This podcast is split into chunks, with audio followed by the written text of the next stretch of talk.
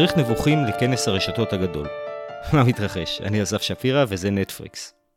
לסאחים יש את האוסקר, לחלונים יש את אייקון, לקהילה הגאה יש את האורוויזיון, ולמדע הרשתות יש את Networks 2021.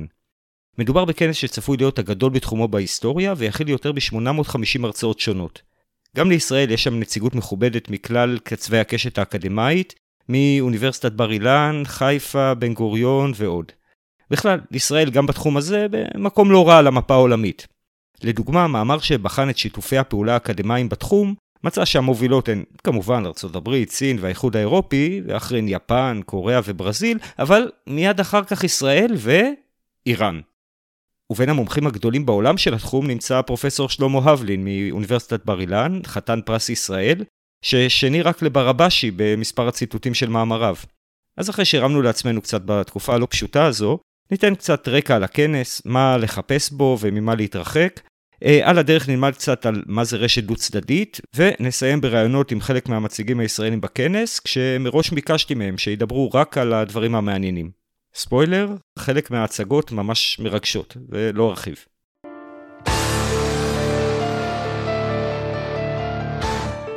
אז כדי להבין את הכנס צריך להבין את ההיסטוריה שלו, ועל זה נפרט הרבה בפרק באנגלית, שבו נראיין את uh, מארגני הכנס. אבל לענייננו מספיק לדעת שבראשית היה אינסנה, או INSNA, עמותה שנוסדה עוד ב-1977.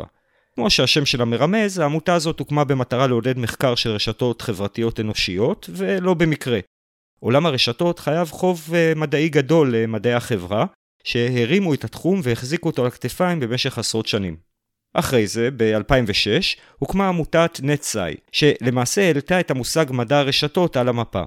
בניגוד לאינסנה, נטסאי הם יותר מוכוונים לעולם הפיזיקה, מדעי המחשב, מתמטיקה, וב-2017 אפילו ערכו כנס מקומי בישראל. 2021 היא השנה הראשונה ששתי העמותות הללו משתפות פעולה כדי לייצר רכיב כשירות ענקי של עולם הרשת. הסיפור על איך זה קרה הוא די משעשע והוא גם יופיע בריאיון במסגרת הפרק באנגלית.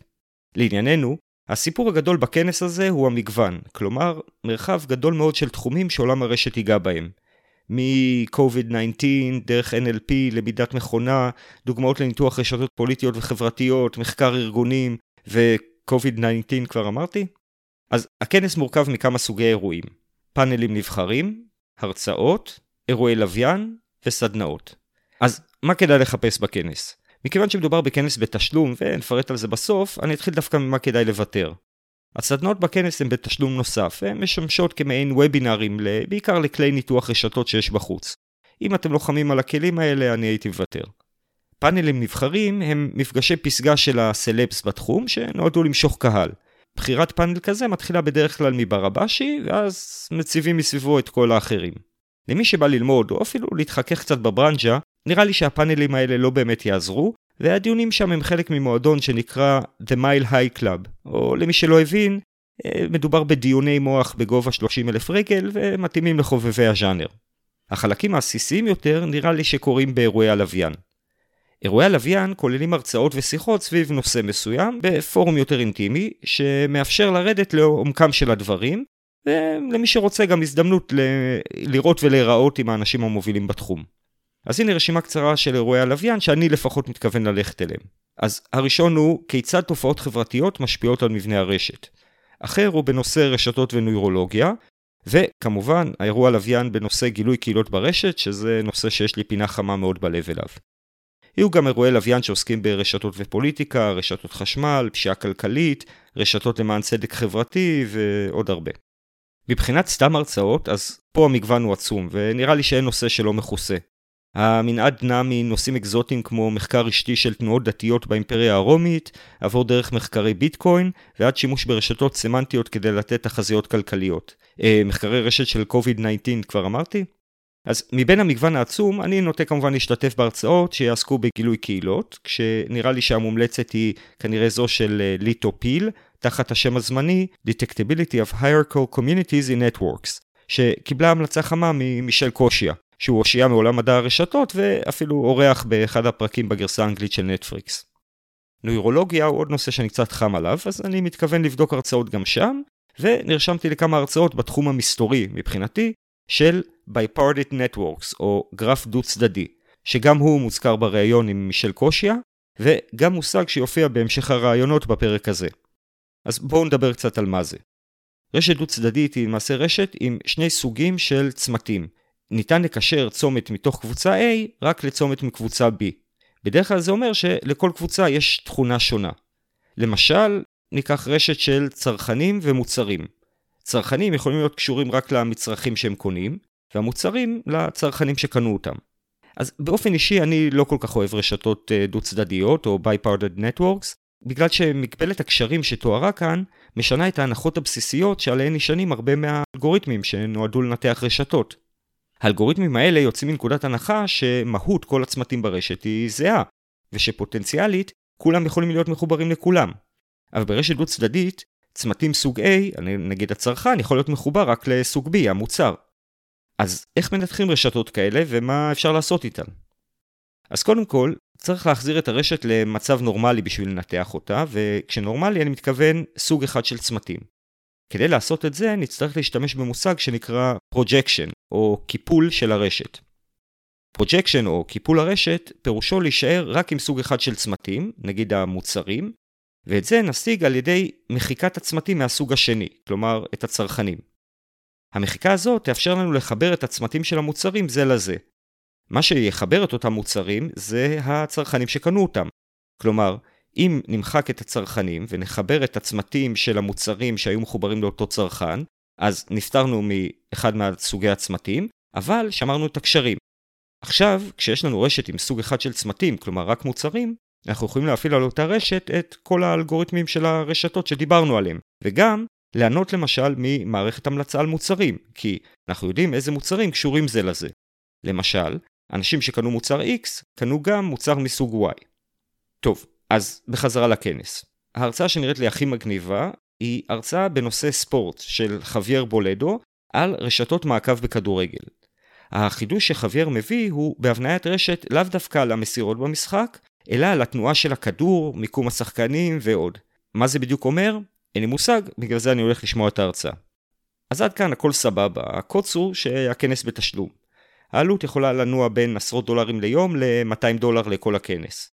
היתרון של הרישום אבל הוא שהוא מאפשר נגישות להרצאה גם חודש אחרי הכנס, אז אין פומו, uh, או fear of missing out. אז כדי להמחיש את הפוטנציאל של הכנס, ביקשתי מהחוקרים המובילים בישראל, שיציגו באותו כנס, לספר קצת על המחקרים שהם יציגו, באיזה שיטות הם השתמשו ומה היו הממצאים. נתחיל עם ראיון קצר עם הצוות של דוקטור אוסי מוקרין מאוניברסיטת חיפה. אז uh, חבר'ה, מה מתרחש? הכל טוב, מה שלומך? Uh, מצוין. אתם רוצים להציג את עצמכם קודם? נשמח. אני אלכס, אני uh, עוזר מחקר של uh, אוסי ואני סטודנט בתוכנית לאוטמן רב-תחומי באוניברסיטת תל אביב. היי, hey, אני יניר. אני סטודנט למסיים תואר ראשון במדעי המחשב באוניברסיטת תל אביב. אני עובד עם אוסי על מחקר רשתות בשנתיים האחרונות. ואני אוסי. מגניב, אז בואו תספרו לנו קצת על המאמרים שלכם. אז המאמר שלנו שיוצג בכנס מדבר על הדבקה ברשתות טמפורליות. הדבקה ברשת זה כאילו מאיפה, מאיפה הגעתם לרעיון הזה? אז לא, צחקתי. כשבעצם רשת טמפורלית זה כמו רשת או גרף אחר כמו שאנחנו מכירים, רק שבנוסף לאינפורמציה רגילה של קשתות ומשקלים של קשתות בין צמתים, יש גם אלמנט של, יש את מימד הזמן. שנכנס לתמונה. זאת אומרת, אפשר לחשוב על זה כמו זרם של קשתות כאלה, שכל קשת אה, בין שני צמתים מקבלת איזושהי חותמת זמן שבה היא נוצרה, שבה היא מתחילה ובה היא נגמרת, ואז אה, רשתות כאלה שיש בהן אה, מצד אחד מרכיב מאוד ריאליסטי, כמו שנראים, ככה נראות תופעות במציאות, שיחות טלפון מתחילות ונגמרות, מפגשים באנשים מתחילים ונגמרים, אז הניתוח שלהם הוא הרבה יותר קרוב למציאות, אבל גם כן מוסיף אתגרים שאין ברשתות סטטיות. ועל הרשתות הטמפורליות אתם בעצם בודקים מודלים של הדבקה. אתה יכול לספר על זה קצת? כן, אז uh, המודל הקלאסי של uh, הדבקה הוא מודל uh, שנקרא באנגלית compartmental, compartment של uh, מחלקות. הכי קלאסי זה 2 או 3 מחלקות, S, I ו-R, uh, S זה susceptible, uh, שמישהו שיכול uh, לחלות, I זה מישהו שהוא infected, הוא, הוא קיבל את המחלה, ו-R זה recovered, הוא החלים מהמחלה. ונותנים איזשהו סיכוי לעבור ממחלקה אחת למחלקה שנייה ונותנים לזה לרוץ וככה המחלה מתפשטת לה. את הדבר הזה צריך לבצע על איזשהו גרף קשרים, נכון? כי אני, אני יכול להדביק רק מי שבאתי איתו במגע, אז אפשר להכיל למשל SIR על רשת רגילה, אבל אפשר גם לקחת רשת טמפורלית, כמו שניר הסביר עכשיו, ועליה לבצע את ההדבקה, כלומר להגריל ביום הראשון איזשהו חולה, לתת לו איזשהו סיכוי להדביק אנשים אחרים, וכן הלאה וכן הלאה וכן הלאה, עד שהמחלה מתפשטת על פני כל הרשת לאורך זמן. מעניין, כשאתם אומרים אנחנו לוקחים את הרשת הטמפורלית ומריצים עליה מודל, אז מאיפה הרשת הטמפורלית הזאת מגיעה? זה אחד האתגרים הראשונים שלנו במחקר הזה, זה לנסות להשיג רשתות אמיתיות שמדמות בעצם את הסיטואציה של ההדבקה. יש אה, ברשת בכל מיני מאגרים, למשל אצל החבר'ה של סטנפורד, של SNAP, יש שם המון מאגרים של רשתות טמפורליות, הבעיה שרבים מהם זה יותר רשתות אה, וירטואליות, למשל אה, קשרים ב, לא יודע, Stack Overflow או בפייסבוק או בדברים, או טוויטרים למיניהם, שזה בעצם יותר קשה לדמות, זה לא מתאר את הדינמיקה האנושית בסביבה שהיא הדבקה, ובמקומות אחרים חוקרים בתחום הזה של סוציו-פיזיקס ודברים מהעולם הזה, שבהם יש אה, מידע שמגיע באמת מכנסים, חיברו לאנשים סנסורים בזמן שהם משתתפים בכנס או בזמן שהם תלמידים באיזשהו מוסד ולקחו את המידע אחרי זה על המפגשים ביניהם וייצרו מזה אה, בעצם רשת של אה, מתארת מפגשים לאורך זמן בין אנשים ברשת. אחד החסרונות עם כל הדאטה סטים האלה שהם לרוב מאוד מאוד מצומצמים. מצומצמים הן מבחינת מספר המשתתפים בהם, זה מעשרות ועד מאות בודדות של משתתפים וגם מבחינת מימד הזמן שלהם, זאת אומרת גם אם אספו על 500 משתתפים זה לכנס שנמשך יומיים, שלושה או שבוע שבועיים. המקור הכי מסיבי ש... שעליו הרצנו את רוב העבודה זה על אה, ניסוי או איסוף מידע שהיה בקופנהגן, אספו שם במשך ארבעה שבועות אה, מידע מבערך 700 סטודנטים שהיו שם באותה תקופה ואלה הנתונים שאיתם אנחנו עובדים. אה, בנוסף אנחנו עובדים על גם לייצר דאטה כזה באופן אקראי, לייצר רשתות אקראיות שגם עליהם נוכל לעבוד על זה. במקרה הזה אז יש אתגרים אחרים, אתגרים תיאורטיים ואתגרים הנדסיים, אין בעיה ליצור רשתות מאוד ענקיות, רק צריך שהן יהיו כאלה שעוזרות לנו להוכיח טענות שאנחנו מנסים להוכיח ושהן יהיו דומות לדברים אמיתיים. אז אלה מקורות, אלה הרשתות בעצם שאיתן אנחנו עובדים. מגניב, ייצרתם רשתות טמפורליות או לקחתם רשתות טמפורליות, אתם מריצים עליהם בעצם מודלים של התפשטות מחלות, ומה הדבר המיוחד שאתם מביאים איתכם אה, במאמר? אז אה, ההיפותזה שלנו, שאותה אנחנו אה, נבדוק, היא שהצפיפות של הרשת, מה שאנחנו קוראים לו temporal density, שזה density זה מדד יחסית מוכר לרשת רגילה, אבל כדי להכליל אותה לרשת טמפורלית לאורך זמן, יש איזשהו אתגר, כי הצפיפות יכולה להשתנות עם הזמן, בשונה מ... אה, רשת אה, של, שאין בה את מימד הזמן שאפשר פשוט לבדוק את הצפיפות ברגע הנתון, צריך למצוא דרך טובה לכמת את זה, אם יש לי פתאום לאורך זמן קפיצות או איזושהי ציקליות, כן, של חזרתיות, נגיד אה, בימי ראשון הצפיפות דלילה כי אנשים לא מגיעים לאוניברסיטה, אז צריך למצוא דרך, איזשהו מדד שלא יכביל לנו את הפרמטר הזה, אבל ההשערה שלנו היא ש... אה, הצפיפות משפיעה באופן אה, קריטי על המחלה, כי ראינו שכשאנחנו לוקחים את הרשת של קופנהגן למשל, ופורסים אותה לאורך יותר זמן, כלומר לוקחים את החודש ימים הזה ונגיד אה, מחלקים את הפגישות לשלושה חודשים, אז קצב ההדבקה נחלש משמעותית, אז אנחנו מנסים ליצור מדד של density טמפורלי ולבדוק את ההשפעה שלו על התוצאות, כלומר כמה אנשים ימותו בסוף, מה יהיה הפיק של המחלה, כמה אנשים יעברו את המחלה באופן כללי, שאלות מהסוג הזה. אופטימי בקיצור. אז עכשיו השאלה שלי, density או צפיפות ברשת אה, שהיא רשת סטטית, שזה כמו שאמרתם בדרך כלל אנחנו עושים, זה לבדוק כמה קשרים פוטנציאליים יכולים להיות ברשת, כמה קשרים יש, והיחס ביניהם הוא מדד הצפיפות הסטטית. איך בודדים צפיפות טמפורלית? את אותו דבר בעצם אנחנו יכולים להכליל גם לרשת טמפורלית, על כל נקודה בזמן, קטנה ככל שנבחר, אנחנו יכולים לבדוק כמה קשתות קיימות באותו זמן, בחתיכה הזאת של הזמן, מתוך פוטנציאל הקיים.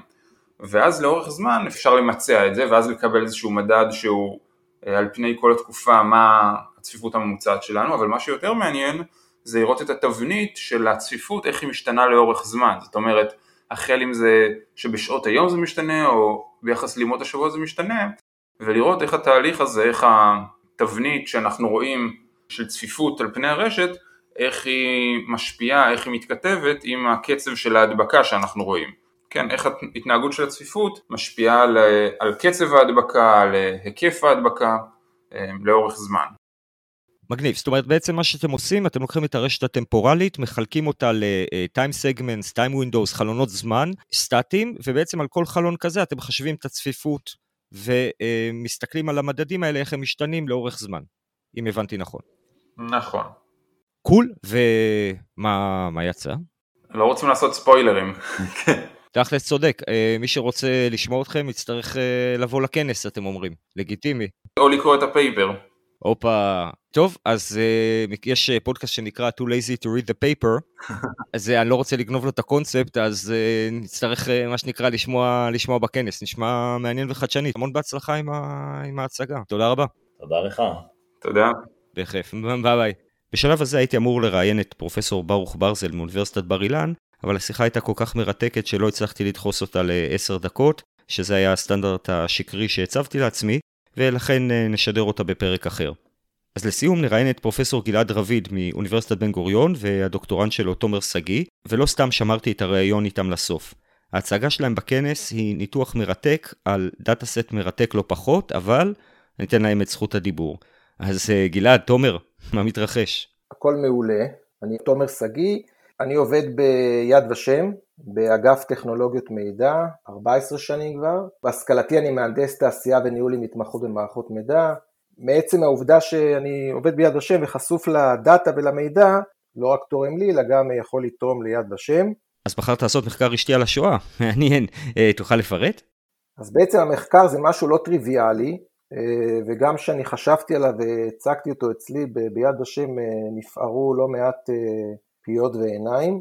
גם למדתי אצל גלעד את הקורס ניתוח רשתות חברתיות, ואני אמרתי שהנושא של השואה, צריך להתייחס אליו גם כאירוע חברתי, אולי לא חברתי חיובי, אבל אין ספק שהוא חברתי, הוא משלב שם קהילות של העם היהודי, והרבה זמן חשבתי איך אני חושב על פרויקט שקשור בזה, ואני הכרתי את המאגר של חסידי אומות העולם, מי שלא יודע, ממש בקצרה על קצה המזלג, חסידי אומות העולם זה לא יהודים שסיכנו את נפשם והצילו יהודים בתקופת השואה ויש קריטריונים אה, מאוד אה, מדויקים להגדיר אה, האם מישהו יוכר כחסיד אומות עולם או לא, למשל שהוא סיכן את חייו, שהוא לא קיבל תמורה כלשהי, כשמישהו הציל הוא לא קרוב משפחה שלו, יש ועדה ברשות שופט בית משפט עליון בדימוס, היום זה השופט טירקל, שמתכנסת אחת לתקופה והם מקבלים חומרים שאוספים על מועמדים לחסידות מה שנקרא, מקבלים את זה בדרך כלל מניצולי שואה, מהמשפחות שלהם שהם ממליצים, ואז יש ועדה, חוקרים את זה, המחקר יכול לקחת אפילו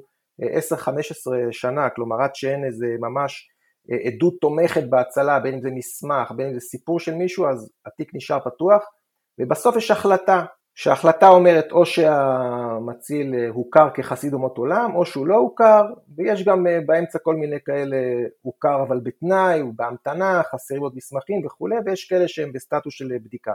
אז בעצם המחקר של, שלי, שלנו, הוא מנסה למצוא את הקשרים בין אה, המצילים ולראות האם היו איזשהו קשרים שהשפיעו על דפוסי אה, ההצלה של היהודים. ולמה בעצם אה, אנחנו שואלים את השאלה הזאת? כי בעצם המחקרים שבוצעו בנושא של חסידי אומות עולם, ברובם עסקו, ב...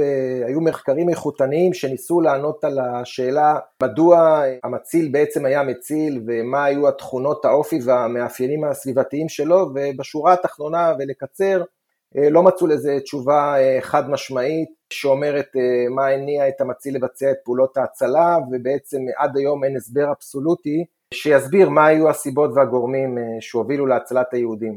ומהנקודה הזאת אני באתי עם, עם שני דברים, אחד אולי נשאל שאלה כאילו מה מאפיין את אותם מצילים מבחינה חברתית וקשרים חברתיים ודבר נוסף שכאילו היה מניע למחקר הזה זה ביד השם מצטבר אוסף של נקרא לזה דאטה, זה אפילו לא מידע, בכמויות עצומות של היום זה עומד חושב על 6 פטה, המון המון המון דאטה ששמור ברובו בשרתים שלנו, אין אפשרות היום בשיטות קלאסיות מסורתיות אה, של היסטוריונים לנתח את כל הדאטה הזה בפרק זמן סביר ולהפיק תובנות.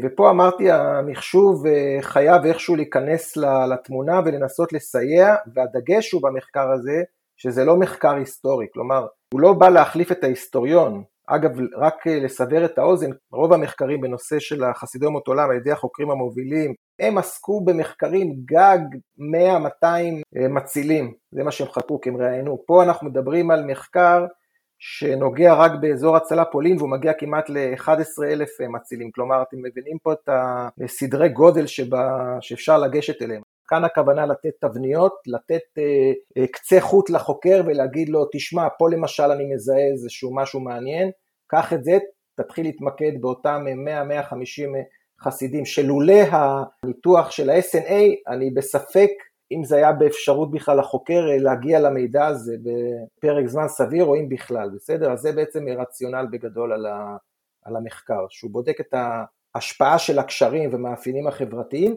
על דפוסי ההצלה של יהודים בשואה. עכשיו השאלה המתבקשת היא, איך עושים מחקר רשתי על כזה data set, אם תוכל לתאר את ה data set ובעצם מה הפן הרשתי בו. אוקיי, okay, ה data set בעצם זה מאגר אה, חסידים שיש לנו במערכת אה, לניהול תוכן שיש לנו ביד ושם. אחד המאגרים זה מאגר החסידים, שהמאגר הזה בעצם זה database אה, ענק שמכיל אה, כ-40 אלף אה, מצילים, מתוכם הוכרו בסביבות 28 אלף חסידי אומות עולם, כאשר אני לקחתי את המאגר הזה של חסידים, גזרתי ממנו רק את המצילים שהצילו בשטחי פולין, לאו דווקא אומר שהם פולנים, אלא שהם הצילו בשטחי פולין, למשל שינדלר הוא הציל בשטחי פולין למרות שהוא לא פולני, ובעצם התחלתי ללמוד את הדאטה סט הזה, מה הוא אה, מכיל. יש גם שדות שאפשר להגדיר אותם כשדות שיכולים לסייע לבניית אה, רשת. תוכל לתאר איך אה, בניתם את הרשת. כן, אז כדי לפשט, נתייחס לשני שדות, שתי עמודות מרכזיות, אחד זה המציל והשנייה זה המוצל, מוצל זה הניצול אפשר לקרוא לזה, למרות שלא תמיד מי שהוצל הוא שרד, חלק נרצחו, גם מצילים, גם המוצלים, אז יש מציל ומוצל, כאשר מציל יכול להציל כמה אה, מוצלים. כלומר, מה שעשיתם פה זה בעצם לקחתם אה, גרף דו צדדי או bipartite network, וקיפלתם אותו, עשיתם לו projection, כלומר אמרתם אם אה, מוצל קשור לשני מצילים, המצילים בעצם הם, נוצר קשר ביניהם, נמחקו, מחקנו את הצמתים של המוצלים והשארנו את הקשרים עם המצילים. נכון, ואז בעצם יצרנו רשת שהיא מורכבת רק ממצילים. כלומר מציל א' ומציל ב', שמקושרים ביניהם, בעצם הקשר שמקשר ביניהם זה אומר שהם הצילו לפחות יהודי אחד במשותף. יש מקרים שהם הצילו כמה יהודים במשותף, ואז בעצם המשקל של הקשר, אם זה שבע, זה אומר שהם הצילו שבעה יהודים במשותף. אני אסייג את ההצלה המשותפת ואני אומר שזה לא מתחייב שהם הצילו את אותו יהודי באותה נקודת זמן. כלומר, יכול להיות שהראשון הציל את היהודי בחודש ינואר 1940 והשני הציל אותו במרץ 40. כלומר, לקח זמן, אבל עדיין, בהרבה מקרים, חסיד או מציל שאמר ליהודי, אני מציל אותך עד פה, מפה תמשיך הלאה, כי אני מפחד שיתפסו אותי, אבל תלך לכפר השני, כלומר, הוא כן נתן לו איזושהי הפנייה למישהו אחר, ולפעמים לא, לפעמים פשוט אמר לו תלך, ובפוקס הוא דפק על דלת של אה, מישהו אחר שהציל אותו, אבל אה, עדיין היה פה קשר. וזה בעצם אה, סוג של הנחה שדרך המוצל יש קשר, ואתה נגעת בזה שלפעמים היה קשר, ולפעמים לכאורה לא היה קשר, אבל אם אני מבין נכון, הקשר הוא לא מקרי לחלוטין, כלומר, כמו שאתה אומר, הוא שלח אותו למישהו, אז הקשר הוא יכול להיות אולי גם סוג של גיאוג... קרבה גיאוגרפית או משהו בסגנון. נכון, אני חושב שהוא לא מקרי לחלוטין, יש מקרים שהוא כן היה מקרי לחלוטין, אבל אם הם מסתכלים על התמונה הרחבה, אני לא בטוח שהוא מקרי לחלוטין, אה, צריך להבין את הסיטואציה שהם פעלו שם, זה פחד, זה טרור, אם היו תופסים אותך, הורגים אותך ואת המשפחה שלך, כלומר היית צריך לסמוך, ב, לא ב-100%, ב-200% על אה, מישהו, להגיד לו שאתה מציל יהודי, וכנראה זה לא היית סתם כאילו שולח אותו למישהו, אלא ממש היה פה איזה משהו, וגם הניתוחים הסטטיסטיים שעשינו במחקר גם אה, אה, מראים את זה, מראים קשרים, אני גם אומר שיכול להיות שהיום לחוקרים אומרים אין קשר בין מציל א' למציל ב', אבל once אני אראה להם שיש קשר והם יתחילו לחקור, אולי הם יגלו פתאום איזה מסמך שאומרים, תשמע, יש קשר, אבל לא ידענו שהוא קיים. וזה כל הפואנטה. מדהים. וניתן דוגמה למשל, באותה שכבה אני בדקתי את רכיב הכשירות המקסימלי. אפשר להגיד אמנם רק 156 מצילים מקושרים, אבל זה המון, תחשבו 156 איש מקושרים ביניהם, ששניים מהבולטים ביניהם זה כומר בשם מרסלי, שהיה בכלל אנטישמי עד גיל 72 והשתנתה דעתו יום אחד, אני לא יודע בדיוק איך, אבל הוא החליט להציל יהודים, והוא היה גם מקושר לא באופן ישיר, אלא דרך עוד מציל, אירנה סנדלר, שהיא מאוד אה, חסידת אומות עולם מפורסמת, ואני רואה את ה... מסתכל על התרשים, ואני רואה שהבן אדם, הכומר, הציל באמצעות איליגל uh, טרנספר, הברחה. אמרתי, מעניין מה הוא עשה, איך הוא הבריח, ואני רואה שמי שקשור אליו זה הרבה מאוד uh, אנשי כנסייה, נזירות, כמרים נוספים, ואמרתי, בוא נקרא את הסיפור, כאילו, לא רק על הרשת, ובאמת, וזה מה שיפה פה. עוד לפני שקראתי את הסיפור, ראיתי שהוא הציל באיליגל טרנספר עם עוד אחרים, וכתוב שם שהוא הבריח יהודים במנהרה תת-קרקעית מתחת לגטו ורשה, כלומר, לא הייתי צריך לקרוא את הסיפור וידעתי. העניין הוא שבסיפור עצמו, שנכנסים לאתר אינטרנט של יד ושם וקוראים, אז רואים את הפאדר מרסלי, ויש את הסיפור עליו, טקסט דו-ממדי, והוא עומד בפני עצמו כמו רשת אגו שיש ב-SNA, וכל הפוקוס עליו, ומספרים קצת איזה כנסייה שהייתה איתו בקשר, אבל לא מדברים על, אה, מעבר לזה שהיה לו הברחה, לא מדברים עם מי הוא היה קשור, מה הוא היה קשור, זה הכל כאילו, אני קורא לזה הצגה של אה, ספר טלפונים עם רשימות, ואין את הנושא של החיבורים והקשרים, ופה בעצם זה הפואנטה. אותו כומר הוא גם הציל באמצעות מסמכים מזויפים, ואז מסתכלים מי היה איתו, גם כן אומרים כמרים ורופאים, ואנשי משק בית, אז אומרים, הוא גם נתן אוכל לילדים, אז אני יכול להמציא סיפור, וגם כתבנו את זה בעבודה, אה, בלי לקרוא את הסיפור, שאולי עובדי משק הבית, הם הכינו את האוכל לילדים, והרופאים אולי אה, זייפו את המסמכים, כי אסוציאטיבית זה הגיוני שרופא נותן רצפטים, אולי גם יותר נגיש לזיוף.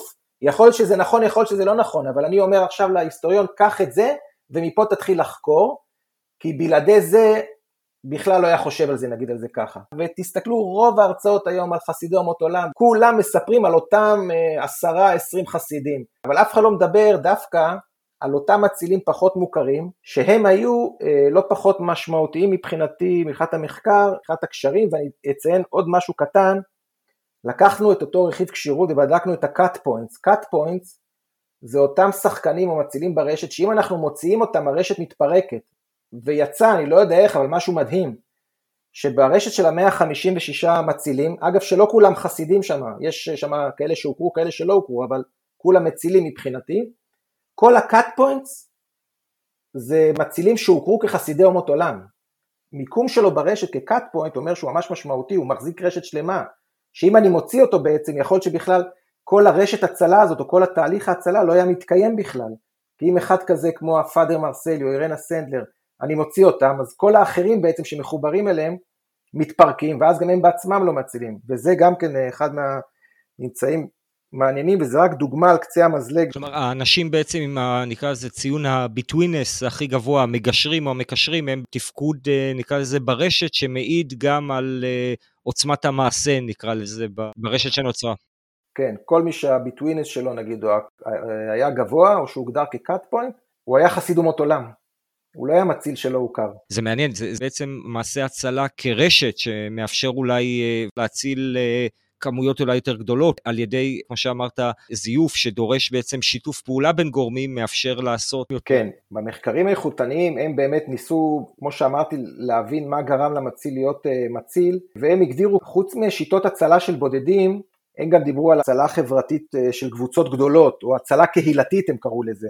הצלה קהילתית, למשל זה כפר שלם שהציל יהודים, הכי מוכר זה בצרפת, כפר שנקרא אה, לשמברון סור ליון, שממש כפר שלם הציל, אבל זה דברים שידעו, זה גם, או מדינות אפילו שהצילו, אם זה כל ה... ב, בסקנדינביה שם שהצילו באמצעות... שוודיה. שוודיה, ונכון, מדינות שהצילו, ויש אפילו קבוצות הצלה שהם קראו להם, החוקרים, חברות סודיות או secret societies, שבעצם זה שילוב של אה, קבוצה שהיא גם מחברת פעילות קהילתית וגם פעילות מחתרתית, לא ניסיתי למצוא חברות סודיות לפי patterns במחקר, אבל זה משהו שבהחלט יכול להיות אה, מעניין.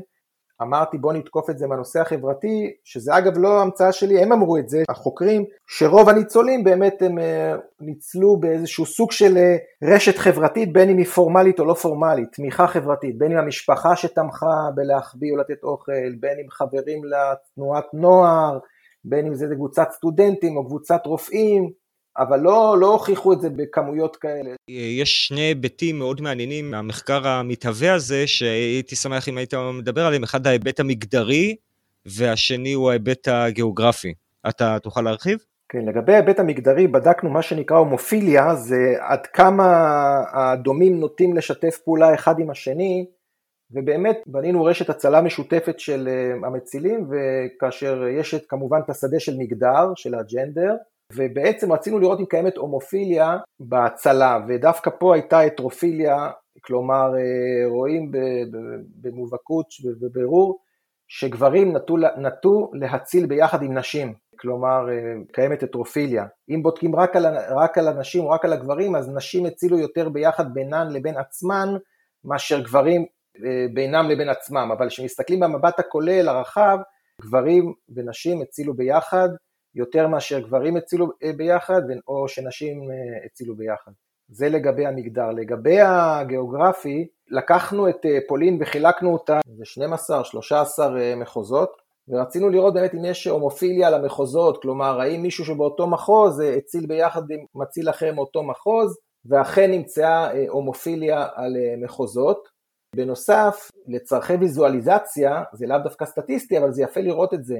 לקחנו מפה של פולין, ועל גביה שמנו את ה, בעצם את השכבה של ההצלה המשותפת של המצילים עם הקשרים ביניהם, ומה שרואים שם, וזה ממש יפה, לא צריך להיות היסטוריון בשביל זה, ולא לא להבין כלום, פשוט התמונה מספרת את הסיפור, אה, רואים שם פשוט שהמצילים והחסידים מפוזרים ברשת מכיוון ורשה לכיוון אה, דרום-מזרח, וכך גם הקשרים, וככל שהולכים דרומית-מזרחית, אה, הקשרים נהיים יותר צפופים וכהים, עד שבעצם כבר לא אי אפשר לראות את הקשרים, וזה נהיה כמו פלטה כזאת אפורה, אה, לעומת זאת אם הולכים ממערב לוורשה, רואים אה, פה ושם נקודות וקשרים ביניהם בבירור, וזה גם אה, מסביר את הרציונל ההיסטורי שבעצם לאן ברחו, לא ברחו מערבה לגרמניה, אלא ברחו דרום-מזרחה מפולין. אז זה ממש ויזואליזציה שמספרת את הסיפור, ורואים גם ככל שהולכים דרומה ומזרחה, איך הצבע נהיה יותר כהה, כי יש הרבה יותר קשרים שעולים אחד על השני,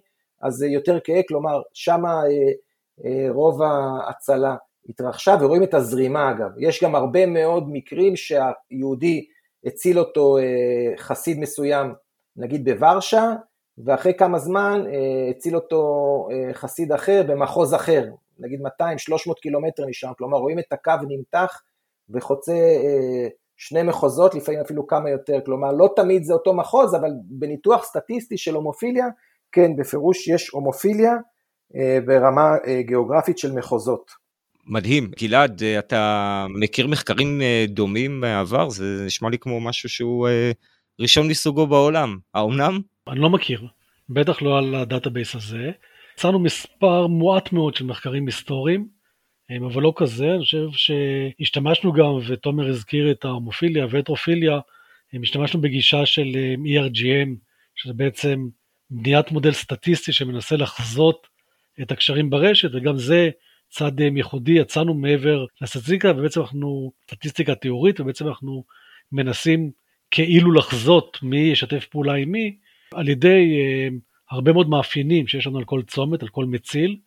אה, אנחנו רואים שם הרבה מאוד קשרים מעניינים מאוד, חלקם אה, מעניינים ואין לנו מושג למה, וההיסטוריונים צריכים לתת את התשובות למה, וחלקם הם טיפה יותר טריוויאליים, או טיפה יותר ניתנים להסבר, כמו שיש הרבה בני זוג שהצילו ביחד.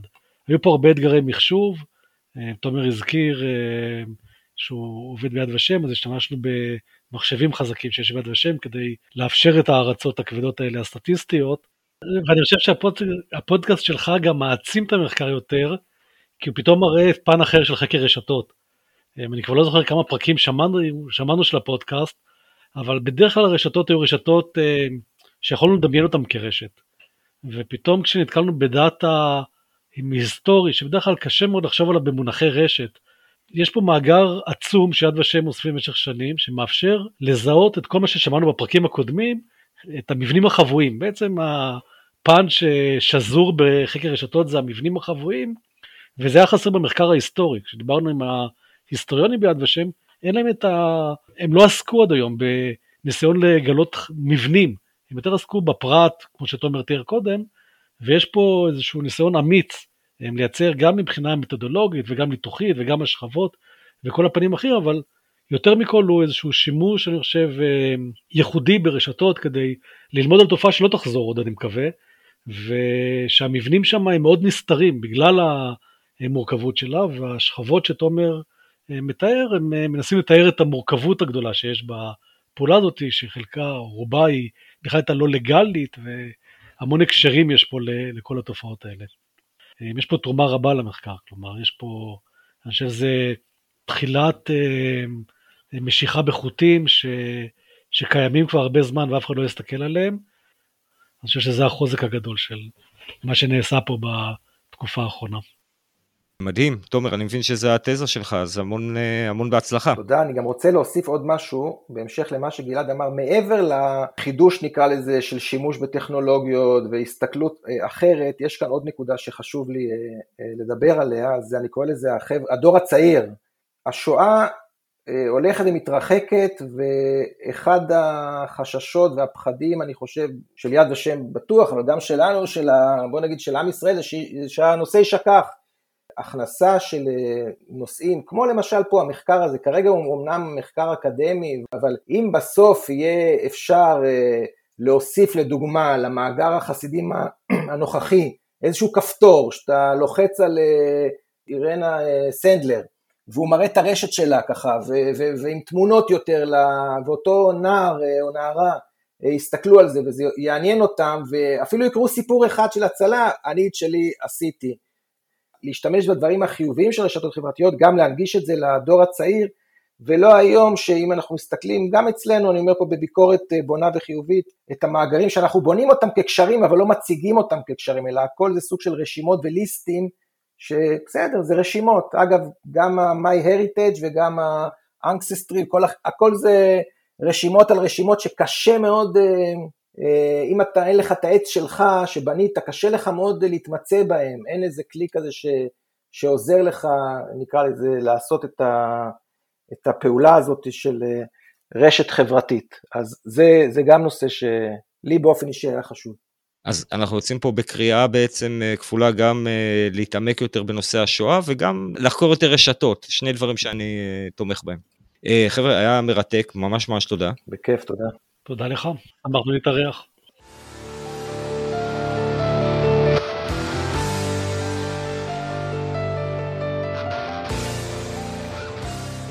למעוניינים לעקוב אחרי מה שקורה בעולם הרשתות בכלל ובכנס בפרט, מוזמנים לעקוב אחרי הטוויטר של הפודקאסט, Netfrix P.